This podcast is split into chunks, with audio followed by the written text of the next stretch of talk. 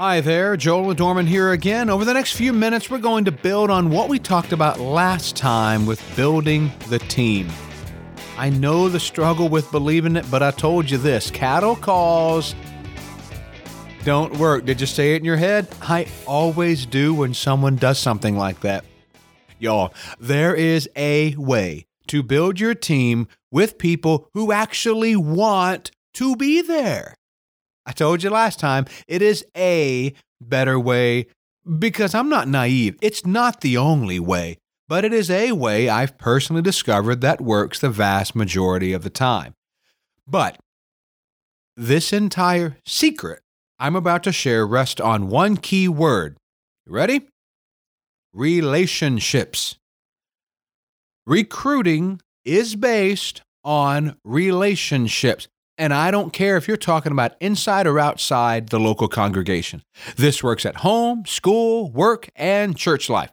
Effective recruiting is based on relationships. A question I ask when evaluating a leader is this Who do they already have in their pocket? In other words, who's already in their sphere of influence that they could call on? What people do they already bring to the table? Now, why do I ask this? Because team building is not about slots to fill, but relationships to fulfill. That is so big, I'm going to say it again. Team building is not about slots to fill, but relationships to fulfill. Just as what we talked about last week is critical to understand, cattle calls don't work, so is this. Team building is not about slots to fill, but relationships to fulfill. I know there's a rush for me to just give you some steps to follow to get more people on your team, but you can't think that way. That doesn't work either. You must understand the foundation. When we simply build a team based on filling a slot, we're crippling our ministry with needs based recruitment. And needs based recruitment backfires on us in two ways. First, it reduces the actual number of volunteers, or as I like to call them, servants.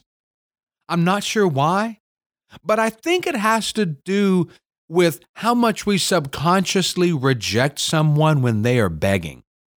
All right. Second, it lowers the standards of expectation. Listen to this now. Lower standards produce lower turnout. This is why cattle calls can't produce the type of people you want and need. It lowers the standard, so it lowers the expectation and it lowers the turnout because nobody wants to be a part of something that's not working well. And I'm not ashamed to say this. The church that I lead, we are a high expectation congregation. And you know what? Everyone wants to be a part of that. No one wants to be a part of some beat up song and dance that we just say, oh, shucks, it's good enough. Nobody wants to volunteer for that. a word of warning is really needed at this point because of the diminishing returns to this, okay? If we set our expectations too high, we will also significantly reduce the number of qualified volunteers or servants. Where to set the expectation bar is, is really another subject. For now, however, embrace high expectations are better than low expectations, and team building is not about slots to fill, but relationships to fulfill. With those in mind, let's talk about process. Now, please know recruiting is not an event, it's a process. And what I'm talking about, what I personally do that works the vast majority of the time, is a process, not a bunch of little events. Our attitude towards recruitment will predict our success at actually doing it. Let me give you some reasons why a process in general is so effective.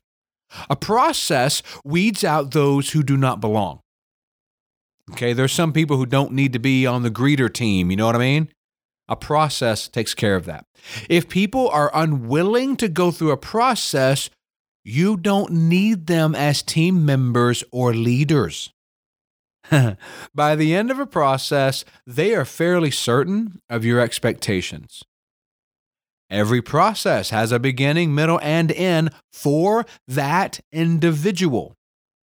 The process itself for each staff member or ministry leader is ongoing. The process changes depending on the level of leadership required. Never forget the call of church leaders is to equip the saints. A process ensures that that equipping is ongoing. Next time we're together, I'm going to share with you the secret sauce, the actual process with its beginning, middle, and end that has this very, very high success rate of recruiting gifted, talented, excited, and capable people into the ministry you lead. And believe it or not, upfront and bulletin printed announcements could very well be a part of it. But until then, remember the big three points so far. Number one, Cattle calls don't work. Number two, team building is about relationships, not slots. Three, recruiting is a process. Thanks for joining me. See you next time.